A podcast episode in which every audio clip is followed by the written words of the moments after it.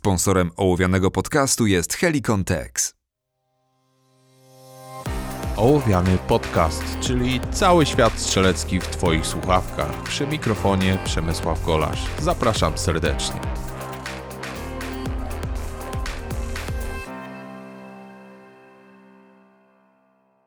Cześć. Bohaterem tego 38 odcinka będzie moja Beretta 92 FS. Pistolet bardzo bliski mojemu sercu, chociaż nie było tak od początku i o tym też wam powiem. W tej chwili ma 78 tysięcy sztuk amunicji przebiegu. Pozwolił mi w 2019 roku wygrać Puchar Polski i PSC. Było to pół na pół razem z XDM-em OSP, ponieważ wtedy cały sezon w roku 2019 strzelałem właśnie z tych dwóch pistoletów, więc jakby nie patrzeć pistoletów zupełnie nieprzystających do standardów pistoletów sportowych, ale o tym za chwilę. Natomiast chciałem wam dzisiaj trochę powiedzieć o tym pistolecie, ze względu na to, że jest to pistolet bardzo lubiany w środowisku strzeleckim i mocno niedoceniony. Natomiast ja sam byłem przeciwnikiem tego pistoletu i nie z własnej woli, że tak powiem, do końca zawitał on w mojej szafie. Natomiast pojawił się taki przełom, kiedy ten pistolet naprawdę pokazał, co potrafi, i do dzisiaj jestem tym zadziwiony. Ale po kolei. Pistolet pojawił się w mojej szafie po tym, jak jeden z moich e, kursantów, klientów, którzy kiedyś w dawnych czasach e, szkolili się u mnie, Marcin. Marcin, jeżeli tego słuchasz, to cię bardzo serdecznie pozdrawiam. Nie miał własnej broni, natomiast koniecznie chciał strzelać z berety, jako że bardzo często chodził do mnie na szkolenia, ustaliliśmy, że e, zakupię beretę specjalnie dla niego i on tylko będzie z niej strzelał. I tak się właśnie stało. Beretta 92 FS, Amerykanka, nie Włoszka, e, zawitała w mojej szafie i przez długi czas strzelał z niej tylko Marcin. Ja się kilkukrotnie do niej przymierzyłem, ale był to bardzo mocno nieergonomicznie dla mnie pistolet. Po prostu chwyt był zbyt pękaty, ja nie mam za długich palców i nie bardzo mi to wszystko pasowało. Potem się jakoś zdarzyło, że urwał się nam kontakt z Marcinem i pistolet po prostu leżał sobie w szafie. Nawet kilkukrotnie zastanawiałem się, czy go nie sprzedać, ale na szczęście tego nie zrobiłem. Po jakimś czasie mm, stwierdziłem, że trzeba mu dać szansę. Zacząłem z nim próbować trenować. Wszystko się zmieniło po tym, jak z Norymbergi, z Iwy przywiozłem kilka kompletów okładzin rękojeści do tego pistoletu i okazało się, że można go całkiem nieźle dopasować nawet do niewielkich rąk. Zupełnie lepiej niż USP, z którego strzelałem też dość mocno i też musiałem się do tego pistoletu przystosować. Także miałem już za sobą takie doświadczenia i stwierdziłem, że dam mu szansę. W tym czasie także odkryłem internetowy sklep Berety, e, dzięki któremu mogłem ściągnąć masę akcesoriów poprawiających użytkowanie tej broni, przede wszystkim sprężynę typu D-Spring, sprężynę główną kurka, która e, zmniejszała ten piekielny opór double action na taki bardziej użytkowy. Jest to sprężyna, która jest fabrycznie montowana w beretach, które działają w trybie double action only. Dlatego bardzo fajnie i dość miękko pracuje.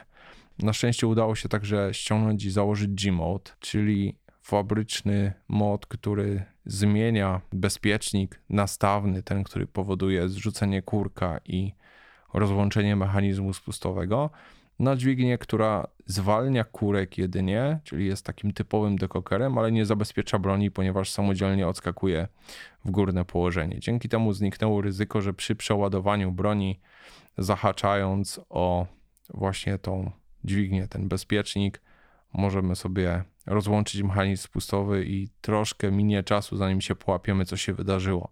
A to, jak wiadomo, na zawodach jest no-go. Na szczęście ta dźwignia, ten G-Mode jest trochę bardziej jeszcze przekoszony pod kątem do góry, więc ryzyko jest praktycznie zminimalizowane. Zresztą Beretta ma swoje własne triki. Bardzo fajnie przeładowuje się ten pistolet trzymając z przodu zamka. Często także pod lufą, trzymając e, dwoma palcami właśnie te zwężenie zamka bezpośrednio na końcu, co jest dość bezpieczne z tego względu, że lufa wystaje poza obrys zamka, więc nie ma ryzyka jakiegoś DQ przez to, że wystawimy sobie rękę przed pistolet. Ale w każdym razie zacząłem ten pistolet coraz bardziej poznawać. Szczególnie kiedy zacząłem e, czytać potem książki Bena Stoegera, dość mocno się w nie zagłębiać i w historię samego strzelca i okazało się, że Ben w swojej karierze na początku strzelał właśnie z Beretty. Oczywiście nie z tego modelu, tylko z modelu Elite 2, czyli modelu znacznie bardziej przystosowanego do strzelań dynamicznych, y, który miał już lejek, miał znacznie poprawiony mechanizm spustowy i tak dalej. Ale zacząłem się z tym pistoletem zaprzyjaźniać. I na tyle się z nim zaprzyjaźniłem, że kiedy zacząłem strzelać więcej na kanale, bardzo często Beretta zaczęła się pojawiać w filmach. I wreszcie w 2019 roku, kiedy zaczął się sezon kolimator na pistolecie, także Beretta wzięła w nim udział. Pomimo, że nie jest to pistolet Optics Ready, kupiłem kilka płytek montażowych do zakładania optyki.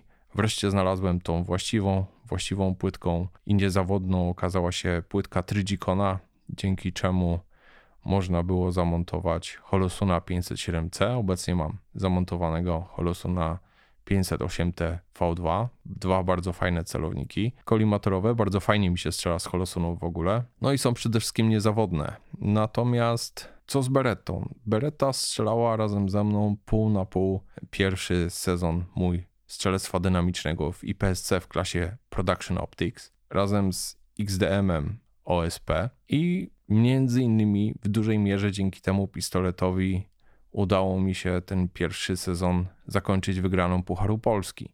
Dlaczego w dużej mierze? Dlatego, że mimo wszystko przeskok pomiędzy typowym plastikiem, jakim był XDM, na beretę z aluminiowym szkieletem i otwartym zamkiem, był dla mnie bardzo dużym przeskokiem. Pamiętam jak z Wojtkiem, e, z którym spotykałem się dość często w tamtym czasie na L1 także, przeskoczyłem na meczu po prostu z XDMA na Berettę i nagle Wojtek mi powiedział, słuchaj, dzisiejszy mecz strzelałeś zupełnie jak nie ty. Ten pistolet zupełnie inaczej pracował w twoich rękach i wtedy do mnie dotarło, że naprawdę ten pistolet inaczej pracuje w moich rękach, a nie jest to wbrew pozorom zaletą tego, że zamek jest lżejszy, bo każdy patrząc na Beretę myśli, że ten pistolet ma lżejszy zamek. Tak nie jest. Zważyłem zamek Berety i zamek Glocka 17. I okazało się, że mają dokładnie tą samą wagę, pomimo tego, że mm, Beretta ma ten zamek wycięty, ale po pierwsze jest zupełnie inaczej rozłożony transfer tej masy i zupełnie inaczej tą masę się odczuwa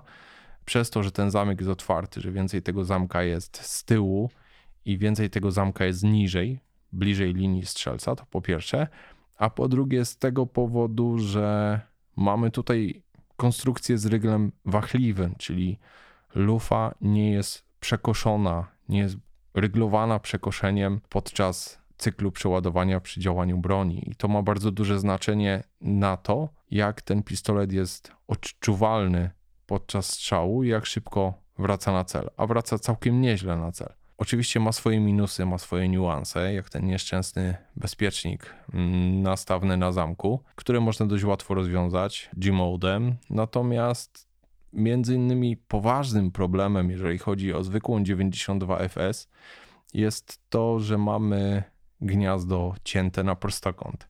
Nie ma tam praktycznie żadnego luzu takiego, który ułatwia wprowadzenie magazynka moje gniazdo w tym pistolecie jest już w tej chwili zmasakrowane. Mm, dość mocno ponadwymiarowe przez tysiące, dziesiątki tysięcy wymian magazynka, które z tym pistoletem trenowałem. Natomiast na początku nie było to takie łatwe i subtelne. Dalej nie jest. Jest po prostu już troszkę inaczej. I powiem Wam szczerze, że strzelając z tego pistoletu, naprawdę zacząłem ten pistolet doceniać. I jest taki kanał na YouTubie Lucky Gunner. W jednym z odcinków autor tego kanału opisuje berety i czytałem kiedyś jego artykuł na jednej stronie internetowej i napisał, że do berety trzeba dorosnąć. I z tym się bardzo zgadzam, ponieważ bereta e, ma tą przypadłość, że są nią zafascynowani bardzo początkujący i tylko bardzo dobrzy strzelcy. Czyli ci, którzy wiedzą, co z tego pistoletu można wyciągnąć, bo już go poznali i naprawdę wyciskają z niego maksa. I ci, którzy są zafascynowani tym pistoletem tylko poprzez e, to, jak widzieli go w wielu produkcjach hollywoodzkich, szczególnie w filmach z lat 90.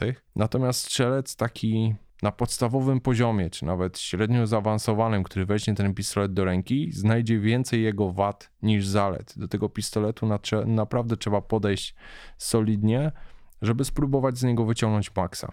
Ja do tego pistoletu mam w tej chwili bardzo duży sentyment. Nasłuchałem się wiele bzdur na jego temat. Między innymi o tym, jak to pękają zamki i dzieją się różne inne historie. I postanowiłem troszkę tych mitów obalić. Udało mi się dotrzeć do informacji, co się działo z właśnie tymi zamkami. Okazało się, że kiedy te pistolety trafiły na testy do amerykańskich jednostek, jednostek specjalnych, dostali żołnierze te pistolety razem z nową partią amunicji natowskiej, amerykańskiego producenta. Tylko, że amerykański producent e, zmienił w związku z wymaganiami grubość łuski. Natomiast została ta sama naważka prochu. I co się wydarzyło? Ta amunicja miała spore nadciśnienie. Było to nadciśnienie porównywalne z amunicją taką, którą testuje się lufy pistoletów. W związku z czym zamki w beretach zaczęły pękać. I wyszło to na jaw dopiero wtedy, kiedy okazało się, że zamki zaczęły pękać w zigzauerach, które trafiły na testy po tym, jak odrzucono w tej jednostce berety. Z tego co wiem, cała sytuacja otarła się o pozwy, otarła się o ugody, otarła się o milionowe kwoty i urwano łeb hydrze. Czyli wszystko zostało po cichu. Oficjalnie historia taka krążąca mówi o jakimś dodatku stali, który e, po prostu powodował, że te zamki były słabsze i pękały, teraz już nie pękają, jest wszystko super. I jest to historia z bardzo sprawdzonego źródła, bezpośrednio, jeżeli chodzi o zaplecze. Co jeszcze jest ważne, to, że właśnie wydarzyły się takie rzeczy, wpłynęło dość mocno na bezpieczeństwo tego pistoletu, ponieważ e, między Berettą E, właśnie z tego okresu, a modelem 92FS powstały zmiany mające e, zapobiegać wypadkom w momencie, kiedy taki zamek naprawdę by pękł i rozpadł się na części. E, dzięki temu wprowadzono właśnie pin kurka z powiększoną głową szeroką, który przechwytuje zamek w momencie, kiedy on rozpadłby się na dwie części, więc zamek nie ma możliwości wydostać się z tyłu pistoletu i uderzyć w twarz strzelca. Coś, co e, zdarzyło się w momencie, kiedy te pistolety były testowane, czyli dzięki temu mamy znacznie bezpieczniejszy pistolet. Niestety zawsze musi się coś wydarzyć, coś złego, aby można było się przed tym w przyszłości zabezpieczyć. Jest to wynalazek akurat nie producenta włoskiego, nie Beretty włoskiej, tylko Beretta USA, czyli tej amerykańskiej gałęzi Beretty, który to potem patent trafił do wszystkich pistoletów późniejszych, czyli 92 FS i kolejnych. Z tego pistoletu, jak wam już powiedziałem, wystrzeliłem 78 tysięcy sztuk amunicji. Tak naprawdę trzeba pamiętać o dwóch rzeczach, bo pytaliście mnie, co podlegało wymianie. Wymianie podlegają przede wszystkim sprężyny. Jeżeli nie pamiętamy o tym, żeby tą sprężynę wymieniać, a powinno się w berecie wymieniać w zasadzie sprężynę co 10 tysięcy sztuk amunicji, jeżeli nie wymienimy jej zawczasu, wtedy bardzo duża część sił jest przenoszona na rygiel wachliwy i ten rygiel pęka. Ten rygiel jest w tej chwili w trzeciej generacji, jest dość mocno odprężony, jeżeli chodzi o siły. Jeżeli byście się poprzyglądali kolejnym typom rygla, to kiedyś one miały taki prosty kształt, teraz mają takie podcięcia na tyle, właśnie po to, aby odprężyć mocno te siły. Jednak pomimo tego, że starałem się pilnować mniej więcej co 15 tysięcy sztuk wymieniać te sprężyny, udało mi się złamać w tym przebiegu trzy rygle. Jeden rygiel kosztuje około 40 euro wraz ze sprężyną powrotną, także nie jest to jakiś piekielny wydatek. Nie jest to też jakiś wielki problem, mając pod ręką sklep internetowy Berety. Także to jest pierwsza rzecz, która podlegała wymianie w tym pistolecie. Ponadto mają tendencję do pękania sprężynki powrotne z pustu. TRS-y. Przynajmniej tak było opisywane w internecie. Jeżeli chodzi o mój model, taką sprężynę wymieniłem cztery razy pomimo tego, że bardzo dużo wykonywałem treningów bezczołowych, w tym tylko raz z tego powodu, że pękła. W pozostałych wypadkach była to po prostu taka wymiana na wypadek, gdyby miała pęknąć, pomimo tego, że bardzo wiele treningów bezstrzałowych ma za sobą ten pistolet. Nic więcej poza tymi dwiema rzeczami i jeszcze sprężyną kurka, którą też wymieniłem dwa razy i też ją wymieniłem tylko dlatego, że uważałam, że może być już mocno spracowana, nie było żadnych oznak z typu e, niezbijanych spłonek, to tak naprawdę z tym pistoletem od początku nic się nie działo. Zupełnie nic. Czy trafiłem na jakiś super dobry model? Nie mam pojęcia. Jak wygląda lufa po tych 78 tysiącach sztuk wystrzelonej amunicji? Oczywiście nie ma tego skupienia, które było na początku, ale dalej pistolet strzela lepiej niż ja potrafię strzelać precyzję, więc uważam, że naprawdę nie jest to jakiś wielki problem. W związku z tym, że do tego pistoletu mam taki duży sentyment, bo bądź co bądź trafił on jakby zupełnym zbiegiem okoliczności w moje ręce i pozwolił mi w 2019 roku wygrać pistoletowy Puchar Polski w klasie Production Optics. Chciałbym mu dać jeszcze jedną szansę. Ale nie tylko też z tego względu, a także z tego względu, że bardzo wiele do mnie dotarło przez te wszystkie lata. Przede wszystkim w tym czasie, kiedy zacząłem startować w IPSC, naoglądałem się tych wszystkich strzelców z wypasionym sprzętem i wierzyłem, że tak naprawdę też bardzo potrzebuję tego wypasionego sprzętu, żeby im dorównać, żeby mieć szansę z nimi konkurować, czyli wieszaki magnetyczne, czyli naprawdę dobry pistolet sportowy. W końcu w mojej szafie zawitał dzięki uprzejmości i pomocy sponsora Walter Q5 Match SF Champion, który niestety zawiódł mnie rok później, czyli w 2020 roku na Mistrzostwach Polski, o czym już bardzo dobrze wiecie, jeżeli słuchacie regularnie tego podcastu. I powiem wam, że chcę zrobić takie cofnięcie się w czasie. Chcę e, wziąć z powrotem beretę, jeżeli jeszcze te dożyję. Uprościłem maksymalnie swój sprzęt i chciałbym zobaczyć, ile można wywalczyć takim podstawowym sprzętem przy kaburze za 120 zł, bez wieszaka, bez jakichś cudownych ładownic układanych pod kątami i bez osłabianej amunicji. Tutaj akurat w wypadku amunicji e, cały sezon, cały czas, kiedy strzelałem w zawodach, strzelałem amunicją fabryczną, Cellier Bellot. 124 grany, czyli z 8-gramowym pociskiem i nie mam zamiaru tutaj niczego zmieniać, dlatego że nie czuję jakoś potrzeby używania słabszej amunicji. Oczywiście strzela się z niej lepiej, na pewno strzela się z niej skuteczniej na zawodach, ale powoduje też to swoiste problemy. Trzeba ten pistolet stuningować do tej amunicji, przede wszystkim jeżeli chodzi o dobór odpowiedniej mocy, twardości sprężyny powrotnej i nie mam zamiaru się w to bawić. Chcę podejść do tego jak najbardziej pragmatycznie. Chcę podejść do tego jako strzelec, który chce zacząć swoją przygodę ze strzelectwem dynamicznym, a jednocześnie strzelec, który chce w to włożyć bardzo dużo pracy. Chciałbym sprawdzić, jak z takim podstawowym, prostym sprzętem, bez wkładania w to wszystko horrendalnych ilości pieniędzy na gadżety, ile można wywalczyć. I mam nadzieję, że będzie mi to dane sprawdzić właśnie jeszcze z tym pistoletem. Jeżeli się okaże, że ta beretta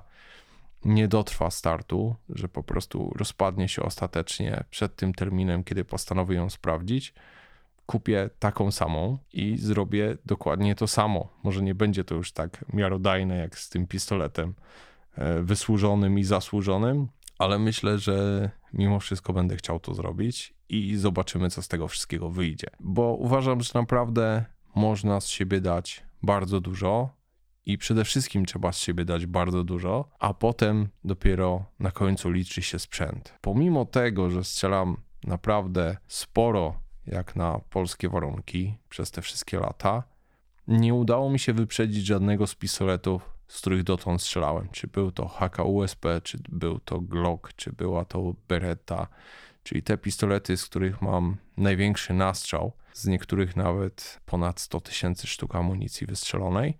Nigdy nie udało mi się być lepszym niż pistolet. Nie uważam, że kiedykolwiek nastąpił taki moment, kiedy pistolet zaczął mnie ograniczać. Oczywiście, jeżeli wziąłbym w tym momencie Tanfo, jeżeli wziąłbym w tym momencie Waltera Q5 Match SF Champion, o którym wam już mówiłem, który leży w szafie, jestem w stanie z niego strzelać znacznie szybciej i znacznie skuteczniej. Ale to przez to, że jest to typowo sportowa maszyna zbudowana do sportu, ale kosztuje horrendalne ilości pieniędzy, ponieważ jest około 8 tysięcy złotych. Natomiast żadnego z pistoletów, tych zwykłych, z których strzelałem, nie byłem w stanie strzelić tak dobrze, żeby powiedzieć, że byłbym w stanie strzelać 3 przez splity, ale ten pistolet mi na to nie pozwala. Po prostu nie, nie dotarłem do tej granicy. Więc chciałbym najpierw sprawdzić, gdzie ta granica jest, a dopiero kiedy naprawdę dotrę do tej granicy i wycisnę z tego pistoletu, na który mnie tak de facto stać, ponieważ jeżeli się rozpadnie, to mogę sobie dozbierać pieniędzy i kupić dokładnie drugi taki sam nowy. Chciałbym sprawdzić, ile jestem w stanie z niego wycisnąć i jak daleko z nim zajść. Mam nadzieję, że nie zamęczyłem Was na śmierć w tym odcinku, że ktokolwiek dotrwał do końca. Jeżeli macie jakieś pytania jeszcze dotyczące Beretty, napiszcie, odpowiem Wam już indywidualnie, żeby Was nie zamęczać tematem. Zapraszam Was także na mój Instagram, Przemogolo. Link wrzucę pod tym odcinkiem, ponieważ tam będzie się działo to wszystko, o czym mówię. Tam się dzieją te przygotowania, upraszczanie sprzętu. Tam będę wrzucał jakieś informacje z treningów, ponieważ jakoś teraz najszybciej i najbliżej jest mi do Instagrama. Zajmuje to chwilę i mogę jakiś tam post dziennie lub co dwa dni wrzucić. Natomiast Facebooki jakoś tak przez to, jak tną zasięgi, trochę mnie zniechęciły. Dzięki bardzo i do usłyszenia w kolejnym odcinku Ołowianego.